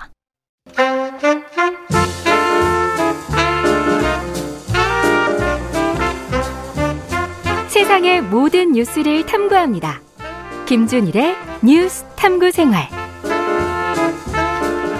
네, 화제가 되는 이슈를 깊이 있게 파헤쳐보는 뉴스 탐구 생활. 세상 모든 것이 궁금한 남자 김준일 뉴스톱 대표 스튜디오에 나와 계십니다. 안녕하십니까? 네, 안녕하세요. 예, 오늘 휴가 이야기를 하게 돼서 대통령의 휴가 이야기를 하게 됐습니다. 우리의 휴가 따위는 중요하지 않죠. 그런데 오늘 최경영 진행자는 거의 복장이 지금 휴가 복장이신데 휴가를 올려면 휴가를 못 가니까요. 예. 예, 저는 9월 말에 갈 생각이어서 지금 시원하게라도 입자 그런 생각으로 그냥 나와봤습니다. 예. 이게 본인이 없으면은 회사 조직이 안 돌아간다, 뭐가 안 돌아간다 이렇게 착각하시는 분들 많은데요. 많죠. 예, 빨리 가셔야 됩니다. 그런 분들 얼마나 조직이 잘 돌아가는지를 좀 확인하셔야 돼요. 아, 예, 저도 그렇게 그런 착각은 하지 않습니다. 예. 예, KBS 훌륭한 분들 많기 때문에 예, 일단은 휴가철이 돌아왔고요. 그 윤석열 대통령도 이제 휴가를 떠나고 보도가 많이 나왔습니다. 도어 스태핑에서 기자들이 물어봤는데 이제 약식 기자회견. 약식 기자회견에서 이제 물어봤는데 그거에 대해서 저도 얘기가 나왔어요. 저도. 그래서 이제 거제 쪽에 있죠. 그래서 그거에 대해서 근데 지금 대우조선해양이 파업 중이던 그 시점이어서 거기로 갈 수 있을라나 모르겠다. 뭐 이런 얘기까지 했었죠. 근데 어쨌든 다음 주 휴가를 갑니다. 예, 저도로 지금 가는 걸로 이제 알려졌어요. 그래서 저도가 이 저자가 돼지 젖자예요. 돼지 젖자. 뭐 돼지는 이제 돼지 축자도 있고 돼지 젖자도 있는데 이게 선 모양이 돼지가 이렇게 누워 있는 모습이랑 비슷하다고 합니다. 저도 못 봐가지고 그냥 그렇다라고 해요. 예. 그래서 여기는 굉장히 이제 대통령의 별장이 이제 몇 군데가 있는데 유명한 데가 청남대. 청남대. 예. 남쪽에 있는 청와대란 뜻이래요, 그게. 아, 그렇습니까? 예. 아. 예, 그리고 거기 지붕도 그러면 청와대 같은 그런 블루색, 예, 청색. 그렇게 일부 이제 그 시설들은 그렇게 돼 있고 모든 게 다 그렇게 돼 있는지는 모르겠어요. 저도 이제 사진으로만 봐서. 그리고 이제 여기는 저도는 예전에 청해대라고 불렀대요. 바다에 있는 청와대. 아, 청해대. 예. 그런데 어쨌든 뭐 저도 별장 이렇게. 저도는 언제 이거는 맞는 거예요? 대통령 별장으로? 이게 1920년대에는 일제강점기 때는 일본군의 시설로도 이용이 됐는데 해방 이후에 해방 이후에 이제 여기가 워낙 풍경이 좋아서 지금 대통령들이 많이 이용을 했다라고 합니다. 그래서 이미 이승만 대통령부터 이때 갔어요. 그러니까 이제 뭐 거의 이제 대한민국 건국 이래 모든 대통령이 여기를 이용했다고 보시면 될 것 같아요. 그래서 뭐 박정희 대통령, 김영삼 대통령, 다 이명박 대통령 다 갔고요. 다만 김영삼 대통령 같은 경우에는 권위주의를 다 파하겠다라고 하면서 여기를 대통령 별장, 저도를 대통령 별장으로 해제를 했어요. 아, 그랬군요. 예. 그런데 이명박 대통령이 재지정을 합니다. 아. 여기를 다시 대통령 별장으로. 그래서 왜냐하면은 여기가 또 본인이 건설회사에 이제 현대건설에 있었잖아요. 그렇죠. 재직 당시 이 별장을 짓는 현장의 소장으로 근무를 했다고 합니다. 뭐 특별한 추억이 있다고 이명박 대통령이. 그래서 이제 이렇게 돼서 다시 가고 싶겠네요. 그래서 대통령이 돼가지고 노무현 대통령하고 김대중 대통령은 안 갔죠. 대통령 별장이 아니니까 여기가 저도는. 아, 그렇습니까? 예. 공식 지정 별장은 아닌 거군요. 그러니까. 아니, 그러니까 김영삼 대통령이 해제를 했고. 해제를 해서. 그러니까 이제 안 간 거고 그 두 사람은 다 청남대로 많이 갔고. 그리고 이제 다시 되네. 이제 박근혜 대통령이 가장 유명한데 첫 휴가를 이제 취임하고 첫 휴가를 여기 바다 이 저도에 가서 해변가에 저도의 추억이라고 이제 나뭇가지로 이렇게 쓴 거가 사진이 나와서 그때 굉장히 유명해졌죠. 그게 이제 박정희 전 대통령과 함께 갔었을 때 옛날에 이제 아버지랑 같이 왔었던 곳이다라고 이제 해서 뭐 그런 사진들이 또 화제가 되기도 했습니다. 맞습니다. 예, 그 사진 저도 기억이 나고. 지금 일반 시민도 저도에 갈 수 있습니까? 갈 수 있어요. 아, 그래요? 예, 근데 우리도 우리 같은 사람들. 그럼요. 갈 수 있습니다. 다만 7월 달에는 입도가 안 된답니다. 7월은 대통령이 오셔서 아마 안 되는 것 같아요. 추정컨대. 그래서 8월부터는 된다고 하니까 갈 수는 있는데 그러니까 숙박 시설이 없어요, 여기는. 그러니까 일반인 숙박시설은 없으니까 둘러보고 이제 나올 수도 있고 사진 촬영도 제한적으로 이제 해군의 통제 아래서 어느 정도 할 수 있다고 합니다. 숙박시설은 없지만 혹시 텐트는 칠 수 있는 거 아니에요? 텐트도 안 되나? 안 되겠죠. 아, 텐트는 안 되는구나. 캠핑 안 되겠죠. 그러면 다른 휴가지는 많잖아요, 사실. 그러니까 충북 청주에 있었던 청남대. 아까 전에 말씀드렸지만은. 여기에서 전두환 대통령이 여기는 지은 거예요. 여기 경관의 방에서 와 멋있다 그래가지고 전두환 대통령이 지었고 아까 전에 말씀드렸지 김영삼 대통령은 저도를 이제 해제를 해버렸잖아요. 그렇죠. 그래서 모든 휴가를 다 청남대에서 보냈고 청남대에 이제 산책로가 있는데 이거를 조깅 원래 되게 좋아하시잖아요. 조깅. 그래서 2km 이 조깅 코스는 민주화의 길이라고 이렇게 호칭을 했답니다. 청남대 한번 가서 뛰어보고 싶네요. 그래서 뭐 김대중 대통령도 3년간 여름휴가를 청남대에서 보냈고 노무현 대통령도 청남대를 개방을 했어요. 노무현 대통령은 또. 그래서 여기에서 이제 CF도 찍고 드라마도 찍고 이렇게 이제 많이 유명해졌죠. 청남대를 배경으로 한 드라마가 있었습니까? 뭐 드라마 중에서는 제빵왕 김탁구 KBS가 만들었죠. 이런 드라마가 여기서 찍었다라고 하고요. 영화 서울의 봄이 지금 촬영 중이라고 합니다. 이게 70년대 말에 이를테면은 그 박정희 대통령 서거하고 뭐 이제 그 즈음인 것 같아요. 서울의 80년대 초. 그러네요. 서울의 봄. 그래서 뭐 황정민 씨, 뭐 정우성 씨 이런 게 나온다는데 이런 것도 찍고 있어서 여러모로 뭐 CF도 찍고 많이 하는 것 같습니다. 전임 문재인 대통령이 선택한 휴가지는 이쪽이 아니었습니까? 문재인 대통령은 좀 다양하게 갔어요. 예. 그래서 강원도 평창, 오대산에 깜짝 등반도 하고 그때는 평창올림픽을 좀 점검하겠다. 뭐 이런 차원에서 갔고요. 경북 안동의 봉정사 이런 유네스코 세계문화유산 뭐 이런 예, 이런 곳에 가가지고 좀 다변화했다 문재인 대통령은 예. 예, 이렇게 볼 수가 있을 것 같아요. 잘 쉬어야죠. 사람이 잘 쉬어야 되는데 휴가지에서 또 뭐 책도 읽을 수 있고 또 휴가지에서 어떤 책을 대통령이 읽었다 그러면 또 베스트셀러 되고 그러지 않았었습니까? 우리가 그렇죠. 보통. 예. 그래서 윤석열 대통령은 어떤 책을 읽으실까 그 공개를 할까 예. 좀 궁금한데 이게 약간 전략. 적인 거거든요. 그러니까 사실은 뭐 비서실이 전략적으로 내놓는 메시지일 수도 있어요. 메시지도 있어요. 네. 그래서 뭐 아주 개인적인 건데 정말 다 읽으시긴 하셨을까? 그런 막 목록들을 안 모든 대통령이 네. 막 7-8개씩 막 쫙 내놨는데 네. 이거 다 읽으셨나? 뭐 궁금하기도 합니다. 하지만 믿어야죠. 우리가 대통령이 읽으셨을 겁니다. 그래서 문재인 대통령 같은 경우에는 한강 작가 한강 씨의 뭐 소설 소년이 온다. 뭐 김성동 소설 국수 뭐 진청규 작가의 평양의 시간은 서울의 시간과 함께 흐른다. 뭐 명견만리 뭐 이런 것들을 읽었다고 그때 소프트한 게 많군요. 예, 소프트한 게 좀 많았어요. 소설 많고. 예. 예. 저는 이명박 대통령이 굉장히 흥미로웠는데 예. 리차드 탈러하고 캐스 선스타인이라는 유명한 하버드의 예. 이제 법학 대학원에 있는 교수가 쓴 넛지라는 책이 있습니다. 넛지가 부드럽게 예. 이렇게 해가지고 행정을 움직인다, 정책을 움직인다 네. 이런 건데 최근에 개정판도 또 나왔어요. 이 책을 읽었다. 그리고 마이클 샌들의 정의란 무엇인가 이걸 정의란 읽었다. 무엇인가. 예, 정의란 무엇인가를 읽으셨는데 참 네. 예, 뭐 노무현 대통령은 말을 잊지를 못합니다. 예, 넛지와 정의란 무엇인가 이명박 대통령이 그 선정한 책들은. 사실은 참 좋은 책들입니다. 다 좋은 책이죠. 예, 예. 노무현 한번 읽어보세요. 예. 노무현 대통령은 파인만의 6가지 물리 이야기. 그래서 과학에 대해서 상당히 관심을 가졌고, 뭐 주 5의 트렌드, 민주화 이후의 민주주의, 뭐 이런 것들을 읽었다고 합니다. 민주화 예. 이후의 민주주의 이것도 참 좋은 책입니다. 박근혜 예. 대통령은 다른 이거를 공개를 하면 이 책들이 베스트셀러가 되니까 그렇죠. 다른 출판사라 소외를 시킨다 그래가지고 2015년에 한국인만 모르는 다른 대한민국 요거 한 권만 공개하고 나머지는 뭐 읽었다 공개를 안 했어요. 그러니까 정부마다 조금 차이가 있는 것 같아요. 예. 윤석열 대통령은 그 전에 뭐 밀턴 프리드만 그 책 이야기를 후보 시절에는 했는데 이번에는 예. 이제 어떤 책 이야기가 나올지 궁금하네요. 예. 미국 얘기를 조금 하면은 이게 그러니까 대통령제니까 상당히 비슷하잖아요. 예. 미국도 이제 대통령도 휴가 많이 가잖아요. 그렇죠. 많이 가죠. 예, 예. 그래서 미국 대통령들도 한국하고 비슷합니다. 그러니까 뭐냐면은, 이 엄중한 시기에 어디에 휴가를 가냐, 언론들이 엄청 비판을 해요. 그래서 지금 대표적인 게 지금 조 바이든 대통령이 지난해 11월에 추수감사절이 거기는 또 미국은 굉장히 큰 행사잖아요. 네. 우리 추석이니까. 가족들하고 네. 같이 나갔어요. 그래서 12명의 가족하고 간다라고 12명의 명단에다 공개를 했습니다. 12명의 명단에 공개를 했는데 손자, 손녀까지 이제 다 간 거죠. 그런데 누구한테 갔냐면은 그 오랫동안 이 집에 가서 본인이 휴가를 보냈다라고 하는데 데이비드 루벤스타인이라는 사람이에요. 근데 이 사람이 사모펀드 칼라이 그룹의 공동 창업자건 공동 최고 경영자인데 전 세계 261위 부자입니다. 5조 5천억 원 정도의 칼라이 부자. 그룹? 예. 그러니까 근데 왜 거기 갔지? 매년 갔대요.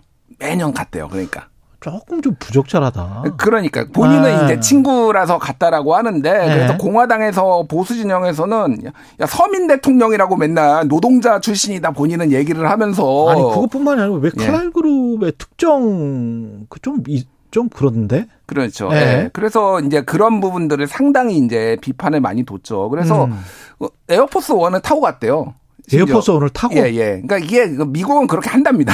에어포스 온 가족이 에어포스 1에 타고 왜냐하면 땅덩이가 크니까 그렇죠, 비행기를 그렇죠. 타야 되는데 에어포스 1에 타고 가서 이게 약간 논란이 많이 됐고 원래 이렇게 전쟁 중에도 미국은 휴가를 많이 가요. 오바마 대통령은 IS 이슬람 국가하고 전쟁하던 2014년에 휴가 가가지고 그때도 언론들이 난리가 났거든요. 예. 어떻게 갈 수가 있느냐. 근데 그건 약과예요.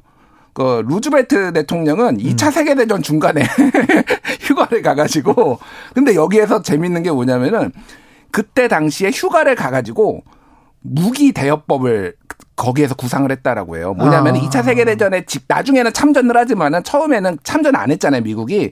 그러면서 유럽을 도와줄 방법을 우리가 미국을 그러니까 무기를 유럽에 주는 방안을 법으로 만들어 가지고 이거를 주자. 사실상 개입을 하자라는 거를 이 휴가지에서 구상을 했다라고 합니다. 예. 그러니까 그런 식으로 휴가지에서 많이 이제 업무를 한다라고 그래요. 그래서 실제 백악관은 대통령이 휴가 갈 때 200명 정도의 참모가 같이 간대요.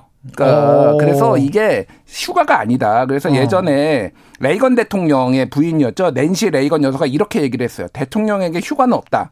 다른 풍경을 볼 기회만 있을 뿐이다. 얼마나 불만이었겠어요. 예. 그래서 뭐 그런 얘기도 있고. 그래서 미국 대통령 같은 경우에는 좋아하는 곳이 있어요. 그래서 데이비드 캠프라고 유명한 데가 있잖아요. 그렇죠. 거기는 오바마 대통령이 많이 갔는데 거기에서 이제 참모들하고 농구를 많이 데이비드 캠프에서 농구 선수 출신이잖아요. 예, 멋있었어요. 예. 그리고 뭐 여러 군데를 가는데 이제 트럼프 대통령은 이런 데 하나도 안 가고요. 본인 별장으로.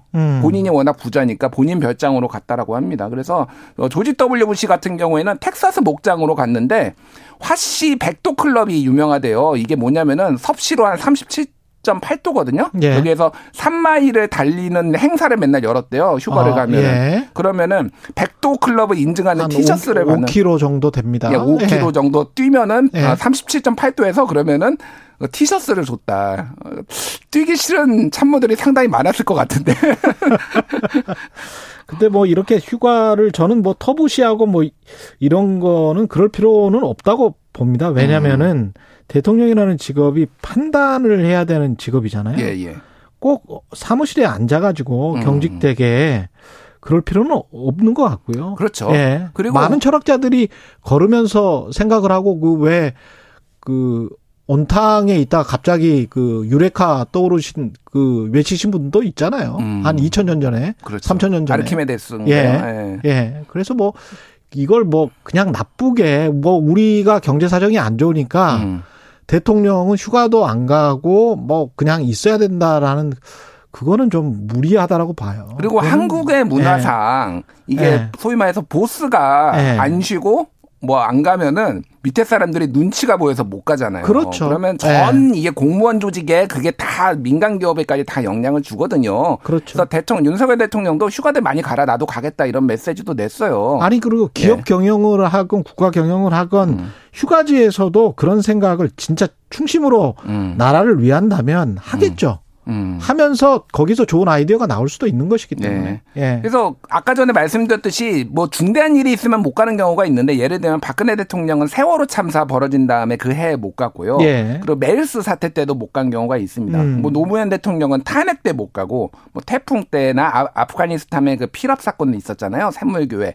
그때도 이제 못 가는 상황이 있었어요. 일종의 휴가 징크스 같은 것도 있긴 합니다. 뭐 휴가를 가면 뭐 사건이 좀 터진다 뭐 이런 것도 있긴 하죠. 그렇죠. 예. 예. 그리고 뭐 문재인 대통령도 일본 수출 규제 조치가 터지면서 이거 대응한다고 못 가기도 하고 코로나 때문에 못 가기도 하고 뭐 이런 일들이 있습니다. 예. 그래서 뭐 윤석열 대통령도 어떤 메시지를 그러면 휴가를 다녀와서 내놓을지 그 굵직굵직한 메시지들이 또 나오기도 하거든요. 그러니까 휴가지에서 머리도 식히시면서 여러 가지 해결해야 될 숙제들에 관한 것도 다양하게 한번 생각을 해보시면 좋을 것 같아요. 그게 지금. 이제 광복절 축사 때 보통 나오기도 하고. 거든요. 그렇죠. 그런 메시지들이 붙어 있으니까 그래서 지금 경제 문제가 아주 심각하고. 예. 그래서 지금 뭐 대우조선 해양은 또 아직도 이제 뭐 손배소 문제가 있고 뭐 코로나 재유행 지금 한일 관계 뭐 사면 등등해서 어떤 메시지를 내놓을지 좀 오염수 방류한다는데 거기에 관해서도 사실은 좀 고민스러운 부분들이 있습니다. 예. 그래서 좀 좋은 메시지를 내시기를 좀 기대해 보겠습니다. 그렇습니다. 예. 제 충전된 마음으로 화이팅. 화이팅! 잘 쉬고 오십시오. 뉴스 탐구생활 김준일 뉴스톱 대표였습니다. 고맙습니다. 감사합니다. KBS 1라디오 최경영의 최강시사 듣고 계신 지금 시각은 8시 45분입니다.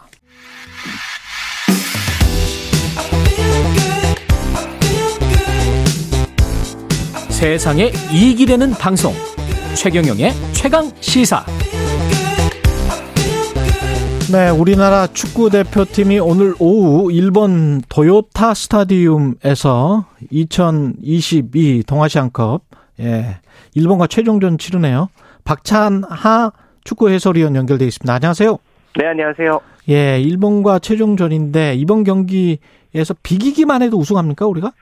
그렇습니다. 우리가 이미 두 경기를 치렀는데요. 예. 홍콩을 상대로 3-0, 그리고 또 중국을 상대로도 3-0으로 승리한 상황이라서 승점 6점 확보를 했습니다. 일본은 1승 1무 승점 4점이고요. 중국이 현재 승점 1점이거든요. 그래서 우리가 일본과 마지막 경기를 앞두고 있는 상황에서 승점을 한 점 이상만 가져가게 되면 네, 우리가 우승을 할 수가 있습니다.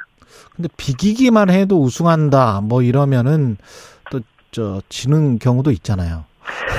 그게 선수들도 그렇고 팀도 예. 그렇고 가장 어려운 상황이라고 하더라고요. 아무래도 예. 심리적으로 정신적으로 안주하면서 경기를 그렇죠. 할 가능성이 있어서 그런 것 같은데요. 근데 최근에는 그런 일들이 워낙 비일비재하게 많이 일어나다 보니까 선수들 역시도 비교도 되는 상황이 어렵다는 것을 잘 인지하고 있고요. 지금 대표팀 선수들 역시도 일부 선수들이 대표팀 경험이 많지 않은 선수들로 포함이 되어 있지만 또 상당 선수들이 국제대회도 그렇고 대표팀 경기 경험도 그렇고 많은 선수들이라서 아마 정신적인 부상에는 큰 어려움은 없을 거라는 생각입니다. 두 팀의 전력을 객관적으로 비교를 해보면 어떻습니까?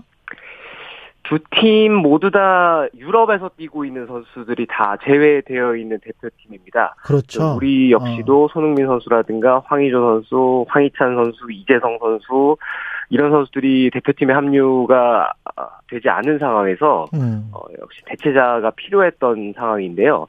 일본은 유럽에서 뛰고 있는 선수의 숫자가 우리보다 훨씬 더 많습니다.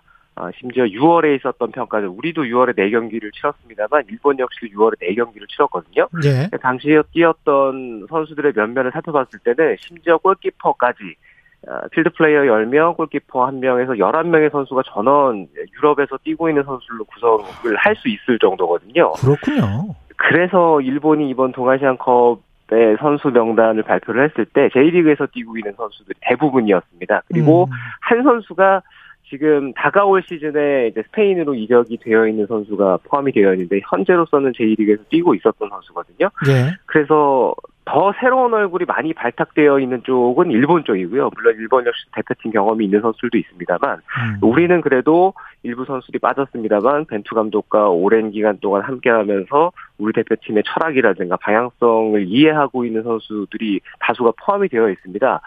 다 K리그와 J리그를 대표하는 선수들로 구성이 되어 있는데 전체 전력이라든가 균형 이런 것들을 봤을 때는 우리가 좀 낫지 않을까 조심스럽게 얘기할 수가 있습니다. 조직력이라는 측면에서는 어떻게 봐야 되나요? 이런 조직력이라는 측면에서는 우리가 가지고 있는 장점이 있죠. 우리가 미드필드 쪽도 그렇고 측면에 설 수 있는 선수들도 그렇고 방금 전에 말씀드렸던 것처럼 그동안 벤투 감독과 함께 해온 선수들의 숫자가 좀 있는 편이거든요. 네. 네, 그래서 그런 선수들이 모두 다 경기장에 나서게 된다면 조직적인 부분에서도 우리가 근소우위를 얘기할 수는 있을 것 같습니다. 눈여겨봐야 될 선수들, 한일전에서 우리 선수들은 어떤 선수들이 있을까요? 아마 경기 일정이라든가 이제 선수 기용 면에서 봤을 때는 홍콩이랑 첫 번째 경기를 하고 중국전에서 중국이랑 2차전을 했는데요. 홍콩전에 선발로 나섰던 선수들이 오늘 일본과의 경기에서 선발 출전하게 될 가능성이 큽니다. 그래서 그 경기를 중심으로 봤을 때는 우리 대표팀 공격수 계보를 이어가고 있는 대한민국 스트라이커 계보를 이어가고 있는 조규성 선수가 이번 대회에서도 좋은 컨디션을 보여주고 있습니다. 그래서 조규성 선수를 기대를 해볼 수가 있고요. 권창훈 선수가 지금 K리그에서는 좀 컨디션이 업다운이 있는 편인데 그래도 대표팀 가서 뛰는 경기에서는 공격 포인트도 많이 기록하고 또 공격 포인트 중에서 중요한 순간에 골을 많이 터뜨리는 편이거든요. 예. 권창훈 선수도 기대를 해볼 수가 있고 또 왼쪽 수비로 선발 출전을 할 것이 유력시되는 김진수 선수 1차전 때 주장 한 장 차고 경기를 뛰었거든요. 김진수 선수가 또 우리 풀백이라는 좀 특수한 포지션에서 봤을 때는 상당히 중요한 선수입니다. 그래서 김진수 선수 지켜볼 필요가 있습니다. 우리가 좀 더 공격적으로 나설까요? 벤투 감독이 어떤 전략을 구사할지도 좀 의문이네요. 벤투 감독의 스타일은 확고하죠. 어떤 상황이든 어떤 상대를 만나건 자신의 스타일을 고수하는 편입니다. 그래서 상대가 약했을 때 아무래도 이제 보는 이제 팬들이라든가 시원한 경기 통해서 막 공격적인 경기를 통해서 대량 득점을 하고 좀 이랬으면 하는 응원의 마음이 있잖아요. 예. 벤투 감독은 강팀을 만나건 약팀을 만나건 그냥 우리의 스타일대로 우리의 속도대로 경기를 하는 편입니다. 그래서 지난 두 경기도 그랬거든요. 예. 아마 일본과의 경기에서도 큰 차이는 보이지 않을 겁니다. 우리가 하던 대로 계속해서 공을 오래 소유하려고 하고 그리고 모험적인 시도를 하지만 그 모험적인 시도의 숫자를 늘리지 않고 평정심을 90분 동안 유지하면서 실수를 줄여가고 그러면서 우리에게 찾아온 기회를 최대한 잘 살리는 쪽으로 지금까지 해왔던 대로 이번 경기도 하게 될 가능성이 크다는 생각입니다. 일본의 라인업도 궁금하고 승패를 가를 열쇠가 여기 지금 일본에서 하게 되잖아요. 그렇죠. 그렇게 되면 아무래도 좀 분위기가 가장 큰 변수는 고온 다습한 날씨인 것 같습니다. 예. 일본이 지금 습도가 계속해서 지금 중계를 제가 하고 있는데 날씨를 살펴보면 우리보다 훨씬 더 습한 날씨더라고요. 습도가 예. 70%가 넘어가는 경기가 비일부재해서 그런 것이 아무래도 선수들에게는 가장 큰 변수로 작용할 가능성이 크고요. 일본 역시도 첫 번째 경기. 일본이 첫 경기에서 이제 경기를 잘했는데 홍콩과의 경기에서 경기를 잘하고 그리고 두 번째 경기 중국과의 경기에서는 무승부를 기록했어요. 골결정력을 살리지 못했는데 그 부분 봤을 때는 일본이 홍콩과의 경기에서 경기를 잘했으니까 일본 역시도 1.5상 그 경기에서 주전으로 나왔던 선수 위주로 오늘 경기 나설 가능성이 크거든요. 일본은 아무래도 소속팀이 같은 선수들이 꽤 많이 있습니다. 요코하마 F마리노스가 지금 J리그에서는 가장 잘 나가는 팀인데요. 그 팀 선수들 위주로 라인업이 꾸려진다고 봤을 때는 공격형 미드필더로 배치될 가능성이 있는 등번호 9번의 니시무라 다쿠마 선수라든가 또 혹은 지금 최전방 공격수로 나서게 될 마치노 슈토 같은 선수들이 이 기회를 많이 잡는 편이고요. 기회가 있을 때 결정력의 기복은 있지만 기복이 좀 좋은 쪽으로 작용할 위험이 있어서 우리 수비진들도 조심해야 돼서. 예, 오늘 저녁 7시 20분이죠, 경기는? 예. 그렇습니다. 네. 예. 몇 대 몇 예상하십니까, 혹시? 아주 큰 차이가 났으면 좋겠습니다. 왜냐하면 우리가 직전에 있었던 일본과의 경기에서 자존심이 구겼잖아요. 그 경기를 선수들이 서력을 하고 돌아왔으면 하는데, 이거는 제 어디까지나 제 그렇죠. 바람이고요. 예. 3대0. 그 바람인데 네. 냉정하게 경기를 봤을 때는 네. 점수 차이가 아주 크게 날 것 같지는 않습니다. 2대1? 한 골 정도 사이에서, 네, 왔다 네. 갔다 할 것 같습니다. 네. 좌우전 이겨야죠. 뭐. 네. 그렇죠. 그래야만 네. 선수들도 지난 두 경기를 잘했는데 이게 하나 정정을 해야 될 것이 우리가 중국과 첫 경기에 홍콩과 두 번째 경기 했잖아요. 네. 두 경기를 잘했는데 마지막 경기까지 잘해야 이제 계속해서 선수들이 또 좋은 평가를 받을 수 있다는 점에서는 마지막 마무리 잘하고 또 기분 좋게 돌아왔으면 합니다. 예, 박찬하 축구 해설위원이었습니다. 고맙습니다. 감사합니다. 예, 그리고 아까 저 뉴스 탐구 생활에서 이야기한 대통령 휴가지 저도 원래 1월부터 7월은 해군 정비 기간이래요. 그래서 입도가 제한된다고 합니다. 원래 그렇다고 합니다. 휴가 계획 세우시는 최강 시사. 청취자분들 건강한 여름휴가 생각하시면서 참고해 주시길 바라고요. 제주도의 푸른밤 소녀시대 태연이 부르는 버전 들으면서 최강시사 순서 마치겠습니다. 내일 다시 돌아오겠습니다. 고맙습니다.